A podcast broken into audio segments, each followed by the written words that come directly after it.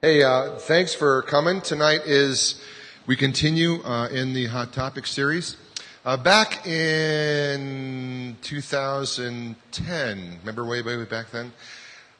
The Christmas issue of the Westword uh, had Scum of the Earth on the cover. And if you read that article, you will know that in addition to uh, me being quoted about several things, uh, so was Roger Jones from Where Grace Abounds an organization uh, with which I've had um, a long history of friendship. And um, I am so excited that tonight we have the director of Where Grace Abounds with us tonight, Roger Jones, to come and bring the next message in our series. So if you would please give him your kind attention, and there will be some Q&A at the end as well. Roger Jones, everybody.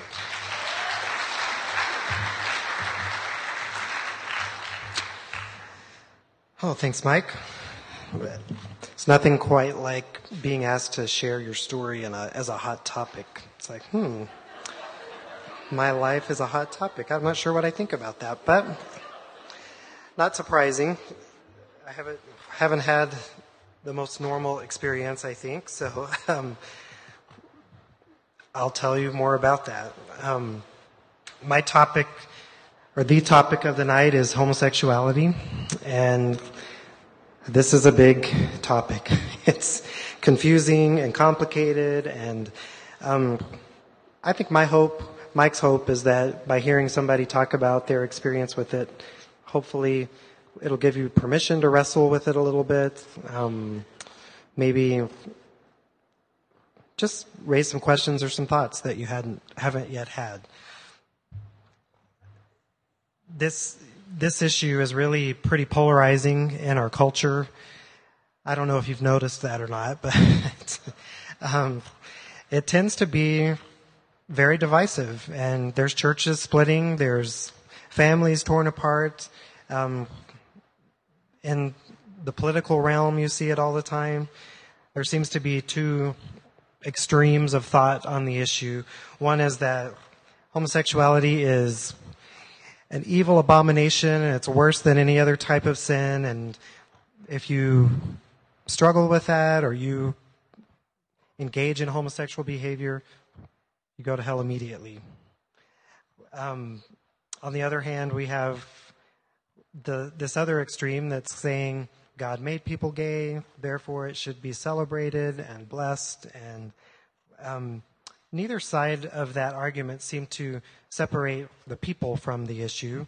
It's kind of all merged together. And that, you know, as a person who's struggled with this issue, dealt with it in my life, that makes sense to me. It's complicated. As far back as I can remember, I felt different from other people. If not, um, I, I, don't know that I would have put the label gay on it when I was like two or three, because my sexuality was not awakened yet. Um, Where Grace Abounds, the organization that I work for, our goal is to offer a third way for people. So I'm going to talk a little bit about my story. I'll come back to the theme of the third way towards the end. I grew up in a really small town in West Texas. I could talk a lot about just that without, you know, there's just issues there. Um, it's a great place to be from, as they say, and um, actually this this morning, the guy leading the service, Jeff. Do you guys know him? Jeff Warner, I think is his name. He's from a town like 40 miles away from me, so he totally understood what I meant when I, I said that. Um, it's a small farming community, and that's there's you know I joke about it. It's a great, it really is a great place. Um, one of the issues that I've had with it is that the definition of what it means to be a man seems to be like about this big. And if you're not a farmer or a jock, your your masculinity is suspect somehow. And um, my dad was a farmer, and you know he farmers work a lot. That's just kind of the lifestyle. And he and I were very different. I don't think we really connected a lot. He, when he wasn't working, I, the things he was interested in just were not of interest to me. So I kind of pretty early on thought, came to some realizations and made some decisions that, okay, if being a man means working all the time and watching sports.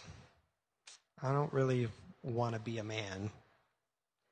My mom, on the other hand, was the person I spent most of my time with, was much more just interested in the things that she was interested in. We were similar personalities. Um, I, because just mostly the amount of time that I spent with her, I adopted a lot of what her mannerisms were and things, and um, just the the ways that she, the way she carried herself, the way she walked. I tried to emulate her more than I did did my dad, and that just set me up for some problems later on. um, I also have an older brother who I I just cannot understand the this dynamic. It's like somehow my brother and my dad can sit in the living room and watch TV, watch this football game for four hours, never say a word to each other, and somehow they're bonding. Most of the guys in the room probably can understand that. I I didn't get it. It was very confusing to me. Um, typical Sunday afternoon in our house was my mom and I in the kitchen cooking dinner, cleaning up afterwards. My dad and my brother were watching TV. And I don't mean this as a sexist statement, but the reality in my home is that men watched TV and sports while the women cooked and cleaned and kind of took care of all that stuff. And that's just kind of where I found myself. And I don't, I just was really confused. I wasn't, I didn't feel like I was a guy. I didn't feel like I was a girl. I knew there were differences there, but there was, there was just confusion. I was making choices in the midst of that. I mentioned that earlier, kind of separating, and I don't want to be like my dad. Going into school, I really understood how to be friends with girls. I didn't understand how to be friends with boys. I apparently ran like a girl because I got told that. I threw like a girl, whatever that means. I've I know a lot of girls who throw better than guys, so whatever that means, I don't know then. But I got called sissy, I got called fag, I got called all the names that you can imagine, and this is before I even knew what those words meant. You know, it's, but I'm getting the message something's different about me. When I was about eight years old, I um, I had a friend who was a boy. My he was a year younger than me in my neighborhood, and we would hang out a lot, and we had a pretty good connection. My the neighborhood I grew in grew up in had quite a few kids my brother's age, who was about four years older than me. But this this guy was the only one who was my age. Well, in the midst of our play, he introduced me to some sexual type of stuff, and he was younger. I said I'm eight, so he was seven. He had obviously been exposed to something, whether that was pornography or he'd been molested. I don't I don't know, but um, what he introduced me to was oral sex. So at age eight, that was my first introduction to sex. Some other incidents around those same years. I mentioned my brother was older. I can remember two times where I was alone with one of my brother's friends and they were na- naked and sexually aroused. No touching happened or anything like that, but I don't know why I was in that situation. There was something going on there. Also, about that time, there was an even older boy who was probably 17 or 18 who coerced me and a friend of mine into his van where he showed us some pornographic magazines, Playboy or something, and tried to get us to take off our clothes and pose naked like the women in these magazines. This was really scary and intense. And in the midst of that, a guy was paying attention to me. My soul feels like it's being touched in a way that I had not been touched before. Circumstances I don't remember. My friend that was with me ended up leaving, and I chose to stay. I don't know how I got out of that situation again without being touched, without doing the things he was asking me to do. At some point, I got freaked out enough by what was happening that I said something like, "If you let me go, I'll I won't tell anybody what you've done." That was a reality check for him. He kind of woke up and said, okay, well, I went home and told my mom immediately. And she went and gave him a piece of her mind, which was good. Go, mom. Um, there's a scripture in Proverbs, Proverbs 27 7, that says, A person who is full refuses honey, but even bitter food tastes sweet to the hungry. I can't think of a scripture that fits more with that scenario. I was starving and I was getting something that was not good for me, but it still felt like food to me. Corrie ten Boom, I'm sure you've heard of, I'll give a little history lesson of who she is, just in case you don't know, but um, she wrote a book called The Hiding Place. She during um, World War II, she and her family lived in Holland during the Nazi invasion, and they were Christians, and they were harboring Jews to try to get them out of the country and into safety. And that's the hiding place is the book. It's the, some of the stories about that and the secret room that they had in their house where they would would keep people. The father had a watch repair shop downstairs where he that was his career. So they lived upstairs. And anyway, they were caught. Their family was caught. They were put in concentration camps and as not as Jewish sympathizers, and everyone in her family died except for her. They all died there. She got out. I recommend reading the book. It's great. She has lots of amazing stories. How someone could live through that and cling to a belief in God and not just a belief, but a belief that God is good. And yeah, it baffles me. One of the stories she tells is before Eh, when she was with she was about 10 years old and she was on a train with her father. I'd like to read that to you. And so seated on the train next to my father, I suddenly asked, "Father, what is sex sin?" He turned to look at me as he always did when answering a question. But to my surprise, he said nothing. At last he stood up, lifting his traveling case off the floor, and he set it on the floor. Will you carry it off the train, Corrie? he said. I stood up and tugged at it. It was crammed with the watches and spare parts he had, per- spare parts he had purchased that morning. It's too heavy, I said. Yes, and it would be a pretty poor father who would ask his little girl to carry such a load. It's the same way, Corrie, with knowledge. Some knowledge is too heavy for children. When you are older and stronger, you can bear it.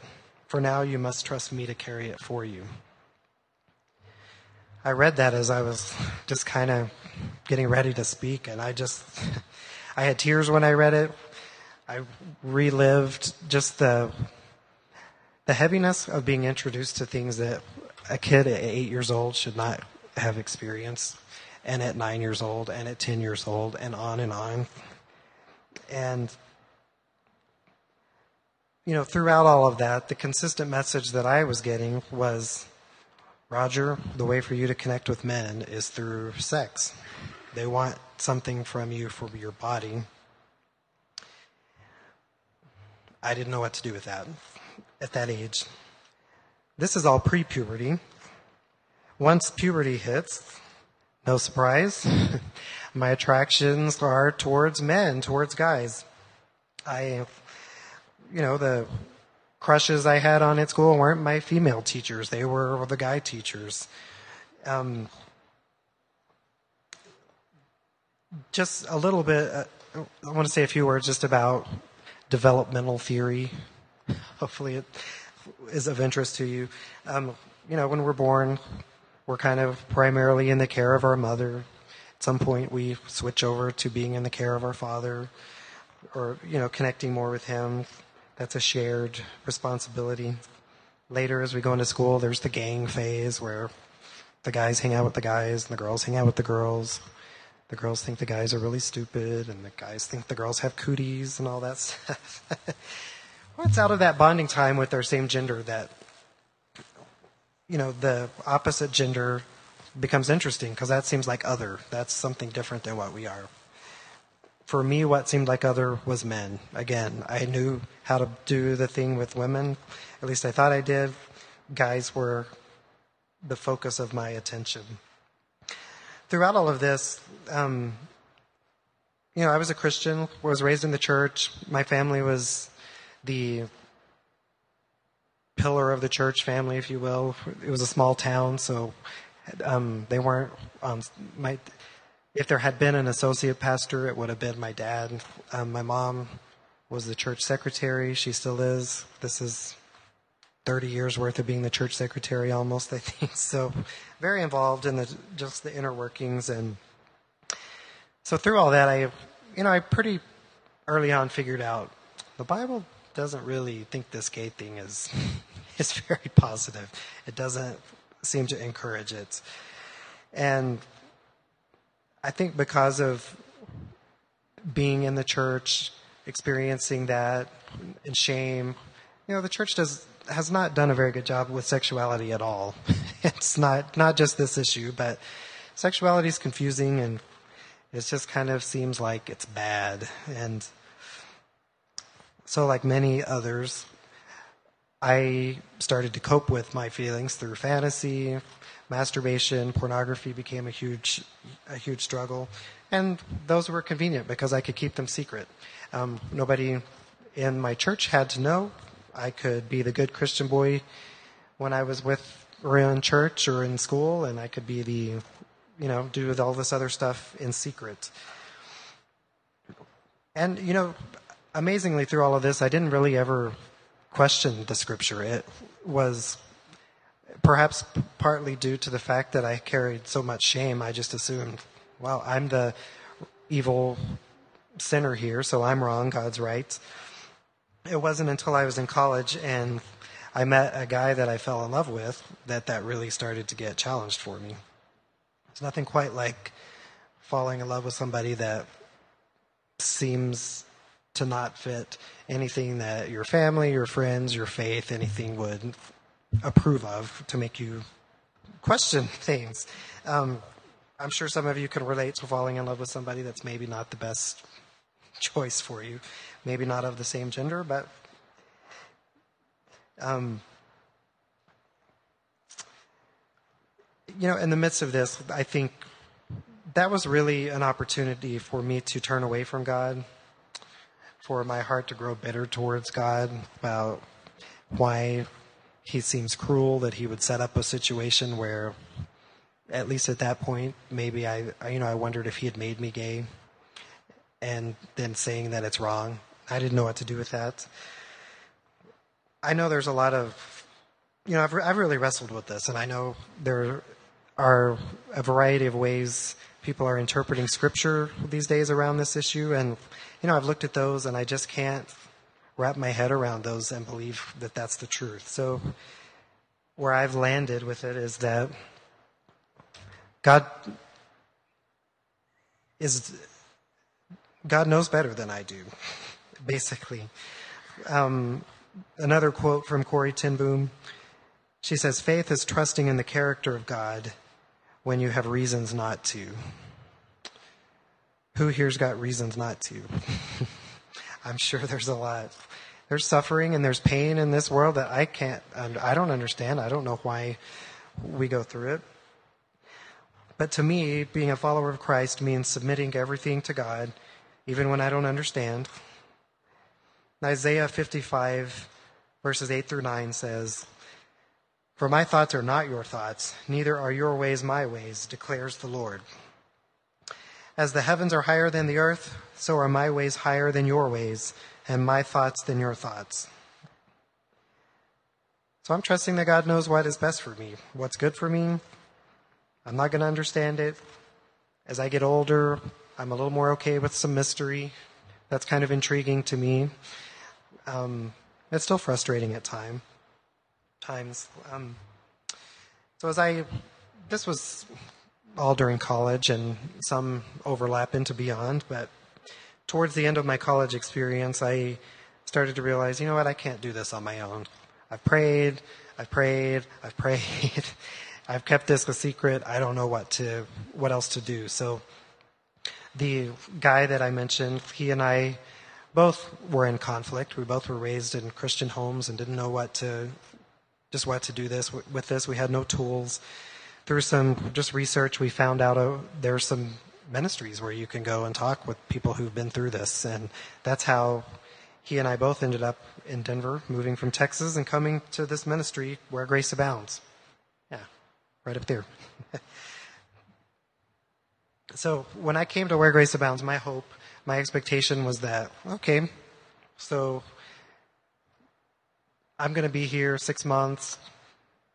My homosexual feelings are going to be eradicated through some mysterious process. I didn't know what was.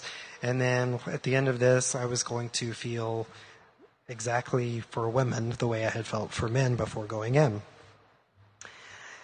I say that a little tongue in cheek because that's not at all what happened. I've been around Where Grace Abounds for 16 years now, so not all because I've been in need of a group that whole time, but I work there now, so, you know, a career has come out of it.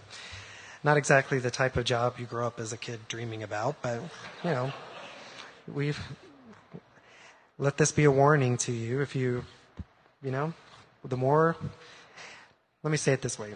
Had I practiced the piano, I might have a career in playing the piano now. I practiced masturbation. I get to talk about that stuff now. Um, Yeah, I embarrass myself all the time when I'm speaking to. So.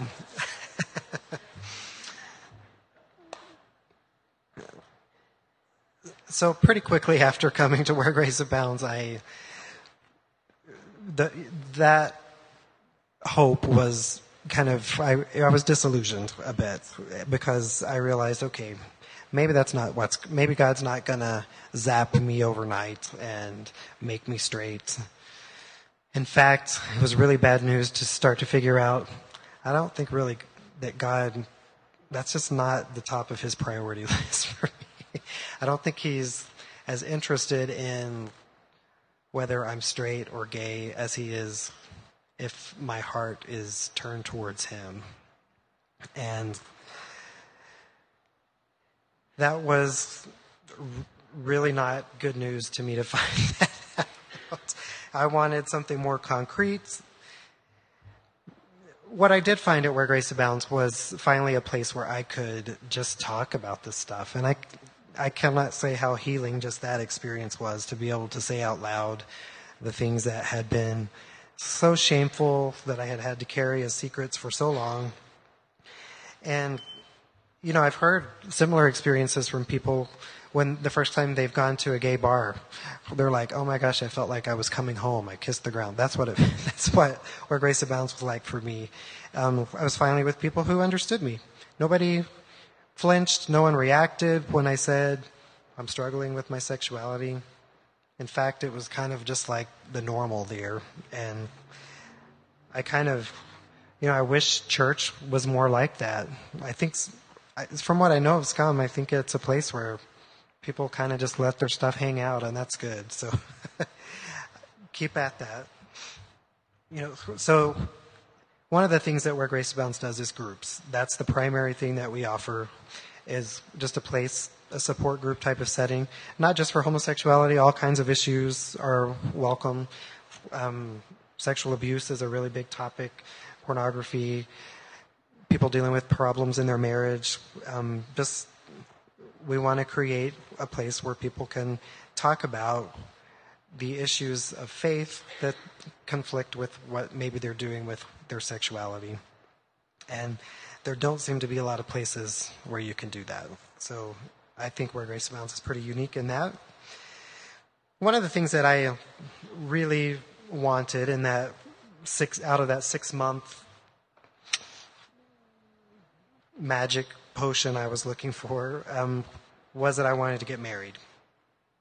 That to me seemed like the epitome of normality, I guess. And having not felt normal my whole life, I thought being married would make me feel somehow more part of, I don't know what, part of the world, part of church. I would fit in better places. I had set that up as an idol of sorts that marriage was my way to healing and wholeness rather than God. so that's another of my dreams that got crucified pretty early on. Um, I, th- I, said this earlier. I don't think normal is part of God's plan for, for me at least. I don't know what normal means though, so maybe somebody can tell me later if you know.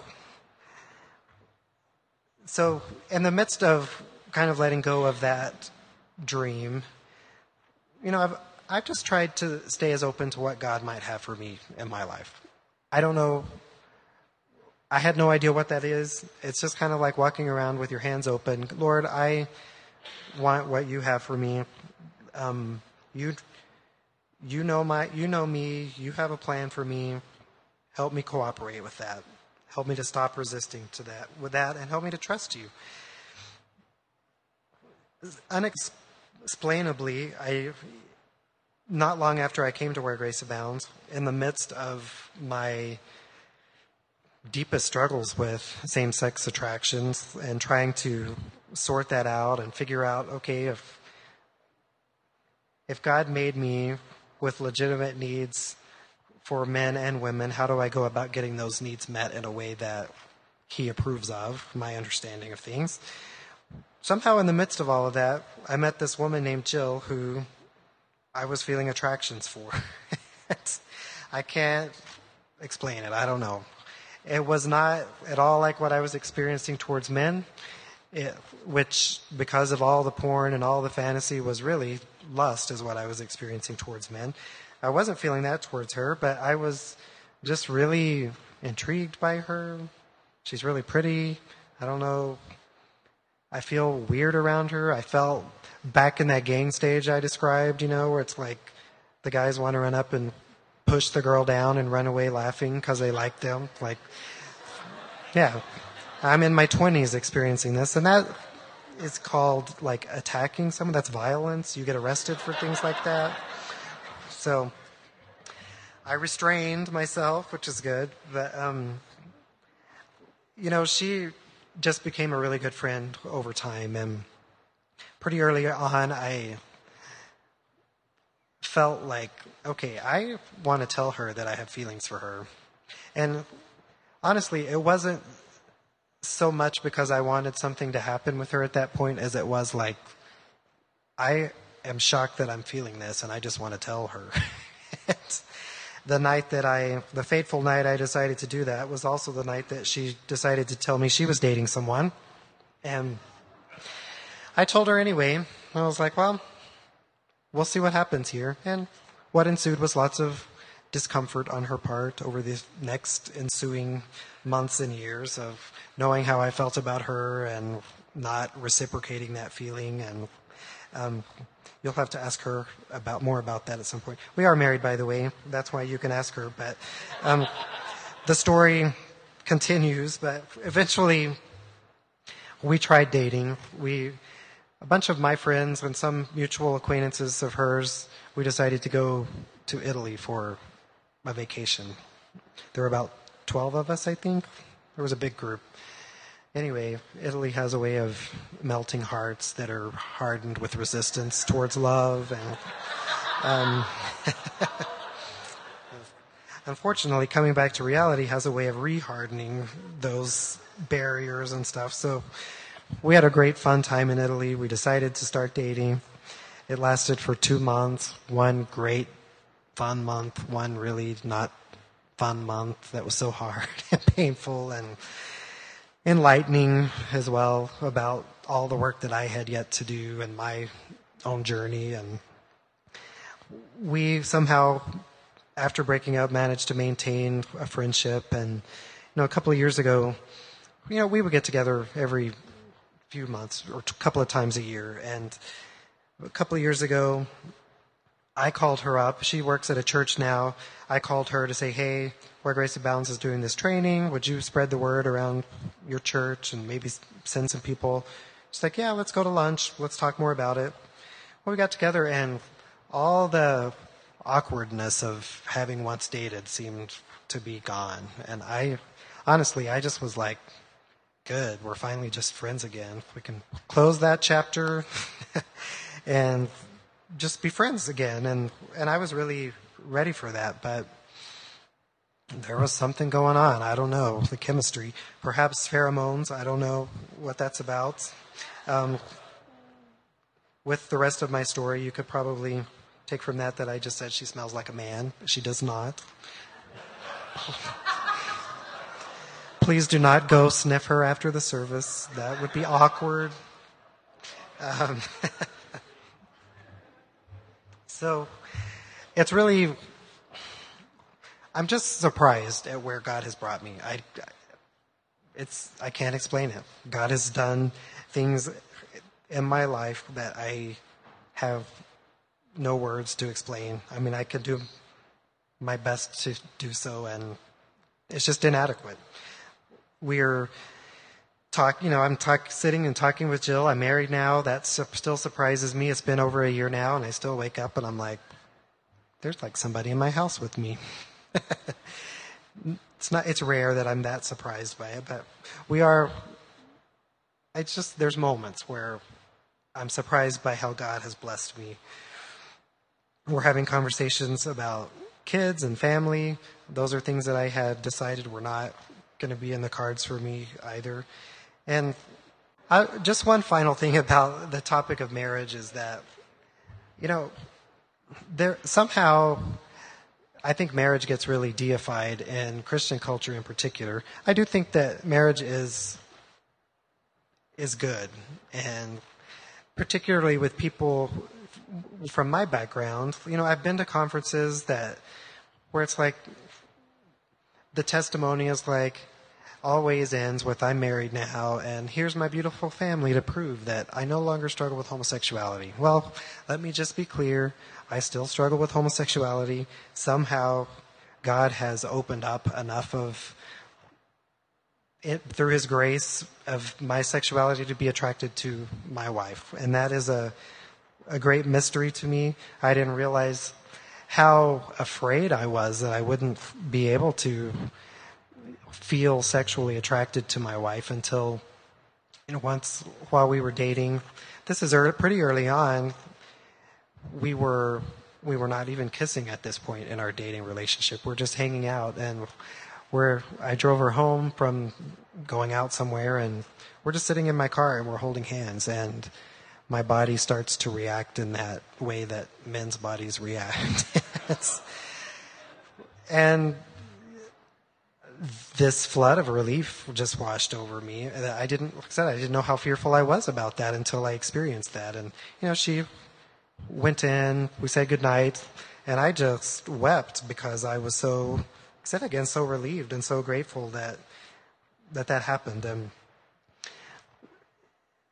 you know, later on as we got engaged, there were something about getting engaged just like open up the floodgates of the sexual feelings that I had. I it's a good thing it was a short engagement because I don't think I don't know what would have happened had it not been, but I guess I do know what would have happened, but you can probably imagine too.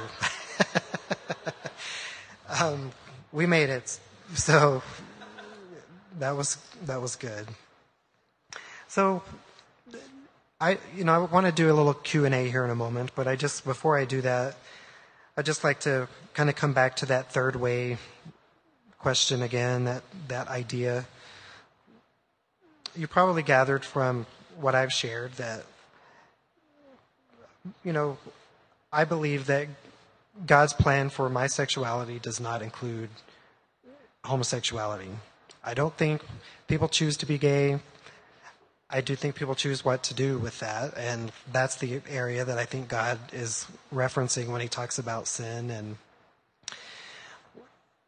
but in the midst of that, I don't think because a person struggles with this or deals with this that they're worse off than anybody else.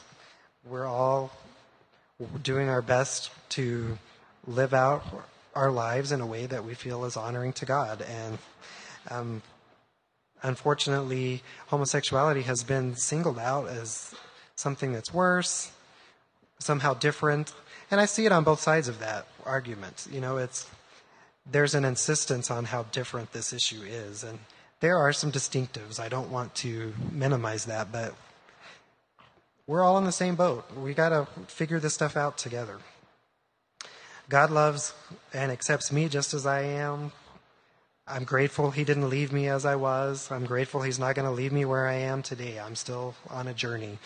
Um, and that's, that's true for everyone dealing with whatever. So, okay, I am open to questions. If you have a really, really hard question, come talk to me afterwards. I don't want to try to, I'm kidding. Just let it go. If I can't answer it, I'll say I can't answer it. So, anybody want to be brave? Yes.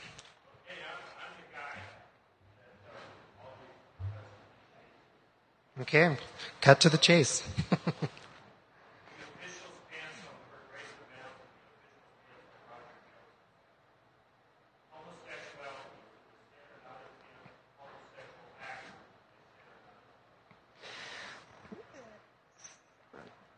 I, yeah, I think, I'll, you know, I'll say that again. I believe homosexuality is a sin. It's not part of God's plan. I don't think it's any worse than anything else. And when I'm talking about homosexuality, I'm specifically talking about the behavior. I don't think people choose to be gay. I that's one of those great mysterious things I want to find out from God when I get to heaven like what's up with that, Lord? you know, I talked a lot you know, the way I told my story, I believe my environment shaped me and propelled me towards that. I'm open to the possibility that there's some genetic components. You know, we live in a fallen world that affects a lot of different areas, not just our sexuality. So, yeah. Anybody else? We'll go here and then to you.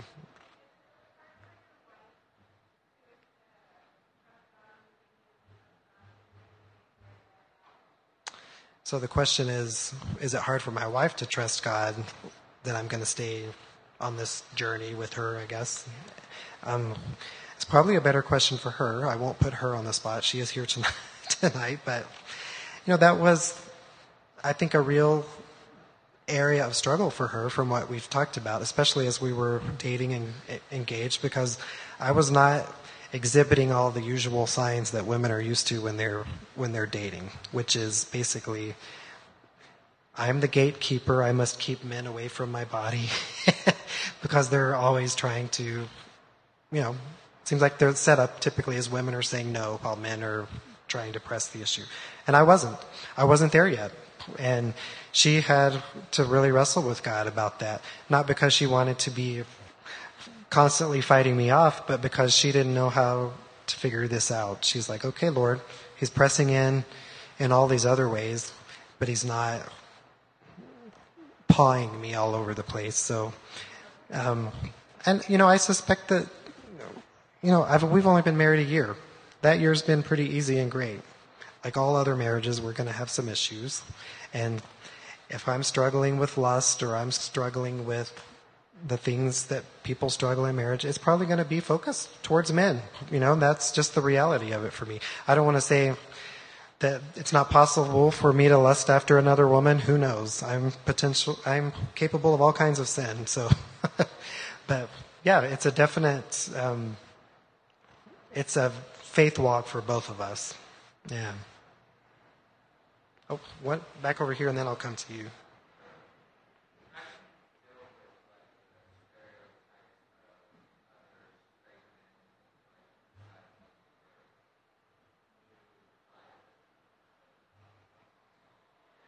So, how do I deal with the stereotypes of straight men?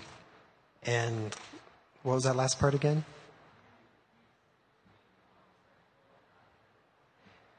So, do straight guys treat me awkwardly or differently? And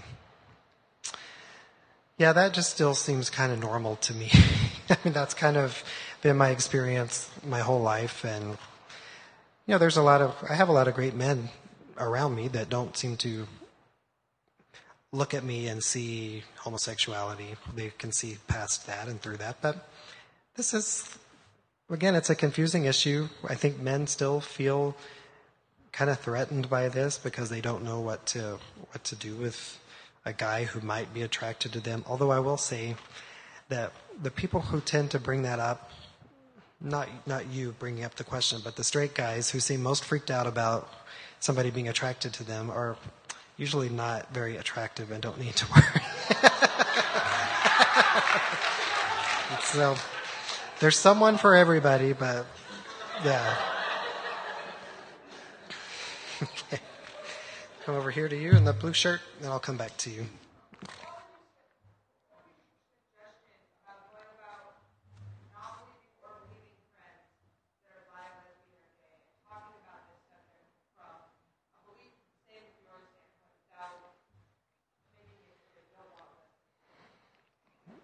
So the question is, how do you talk to a friend who has a different belief system about this? Maybe they're gay, lesbian, or bi, and how do you talk about your beliefs with them? You know, this is, it's a really tricky conversation to have. I'm sure you probably already know that. It's, you know, that population of people has been very wounded by the truth of God's word, the way it's been used against them. And I just don't think that it needs to be said over and over and over again. and that's what I, I find in, you know, a lot of conversations with, with family members, for example. That's another group of people that we work with. We have a family and friends group at our ministry, and you know, I'll be talking to a, a dad, for example, who's like, you know, every time I get together with my son, I just make sure he knows that he's in sin and this is not God's way for him. And just like, yeah, that's not going to open a door to further conversation. And, you know, we're going to disagree on some issues with other people, and I think that's okay. And it's, I think it's okay to confront somebody if they're not open to hearing your perspective, just in the same way that you're open to trying to hear theirs and understand. There's a way to have respectful dialogue about this that isn't doesn't erupt into a shouting match. And you know, I find that the simplest way to start is just to say, "Well, why don't you tell me your story? How did you end up where you are today?" And listen to that journey because I can almost guarantee you that there's going to be a painful something that happened with you know something related to their perception of God or the church and just to hear that to allow space for that is a real gift to someone. Yeah. Does that help? I wish there were three easy steps, but if you want to talk more about something specific afterwards, I'm happy to, to do that. I think there was a question here. Yeah. Well, how did my parents react? my heart, my parents are really hard to read. I think that's you know, that's part of the problem that I had growing up is I grew up in this family that emotions are buried pretty deep. So they kind of take everything like this, you know, like, mm, it's interesting. Mm. And, and I'm kind of, I think, just wired that way because of them. But I'm, I'm not as extreme, I think, as they are in that. But, um, you know, this was something that I really for the most part, kept to myself for a very long time. And I once in high school kind of talked to them about an incident that one of those that I had referred to in my story. And I didn't talk about, I think I might be gay or whatever, but we just didn't talk about real stuff in my family. And bringing that up was, it was good. We connected, we prayed together, it felt good. We felt closer, and we never talked about it again. And it just kind of got swept under the rug. Same experience with a pastor that I talked to, um, and to their credit, I they believe in the power of prayer, and they believe that God heals people. So they don't didn't want to keep bringing it up, and they didn't have a lot of vision for God's healing taking place through a process. And I think that's what you know, my process is probably going to be the rest of my life, and I'm okay with that. So eventually I did talk to them about it. It was much more palatable at that point, I think, because I was saying, I had to talk to them about, hey, mom and dad, I'm dropping out of college. I'm moving to Colorado to go to this ministry that who knows what went on through their minds with that. But they were supportive. They are supportive today. Yeah. There's one here in the back, and then I'll come over to you. I think there was one over here, right? Okay, well, I'll come to you.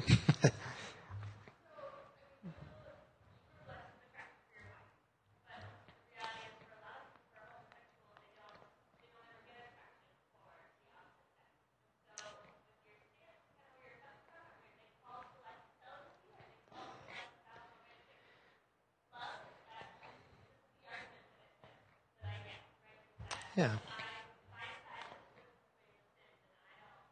Mm-hmm. Right, so the question is what about a gay person who doesn't experience attraction to the opposite sex? Are they doomed to a life of celibacy and loneliness, basically? Is that a good paraphrase? okay. Well, you know, short of heterosexual marriage, I don't see through scripture that there's really any other, um, what's the word I'm looking for? any other way to express our sexuality that God is saying is okay. I will say that, you know, until a couple of years ago, I that's the life that I thought I was going to have, and it was not a lonely life at all. And you know, there's nothing like waking up in the morning with my wife, and I get I get that, but I was not I had a very full life as a single person, and I think when I when I hear people talking about celibacy, it's you know it's a, it sounds like a curse, and in some ways, you know, there's no it seems like there's not a lot of willingness to explore the gift that celibacy might might be. It's hard. There's a lot of single heterosexual people who will never get married. that's a sad reality for them as well if marriage is their heart's desire. It doesn't have to be sad.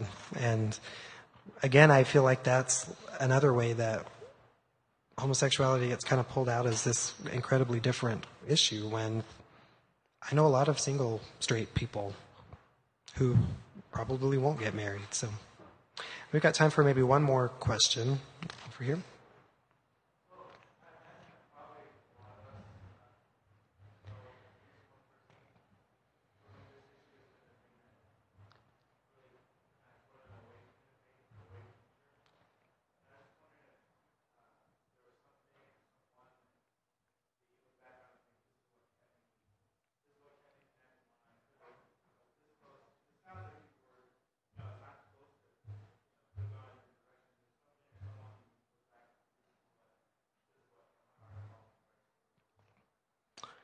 Yeah, so the, question is Is there something that kept me connected to God in my journey? A lot of people seem to, um, in their wrestling with this, turn away from God. Does that summarize well? Okay. I can't think of one particular incident for me. Um, a lot of it probably had to do with coming to where Grace Abounds, to be honest, because I found a place that I felt like honored both of the things that were going on with me and my it just it put things in perspective for me about how my sexuality it felt like the biggest most important thing in my life and it just I don't think it should have been. And I had made an idol of sorts out of that. And it makes sense how I got there. I don't think that was deliberate but um, you know, I wish there was something I could say that's like, here's the verse you can share with your friend who's turned away from God, and it will bring them back into the fold. Um, it's just a hard journey, and I think the best thing that people can do is to just continue to love their, your friends, love your family members who are in that situation, and show the love of Christ to them. And you know, I I, I don't believe that this is, you know, this isn't the issue that sends people to hell or to heaven. The separation from Christ is the issue. That's where the conversations we should be having are surrounding. So I hope that's helpful. I know it's not not the easiest of answers, but I think that's all I've got. Is there? I'm not sure who's coming up to close this part. Down. There's Mike. Thank you.